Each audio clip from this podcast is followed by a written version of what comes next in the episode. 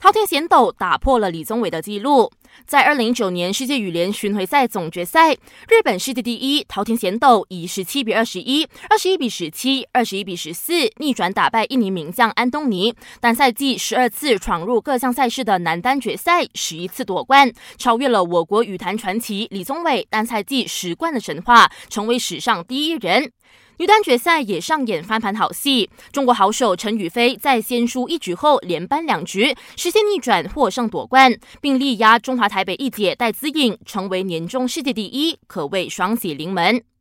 热火不再包容 Dion Waiters。本赛季开始以来，NBA 热火已经三次对得分后卫 Dion Waiters 实施了禁赛处罚，原因是球员没有遵守球队的政策，违反球队的规定。据说热火已经对 Dion Waiters 忍无可忍，正想方设法送走他，包括买断他的合同。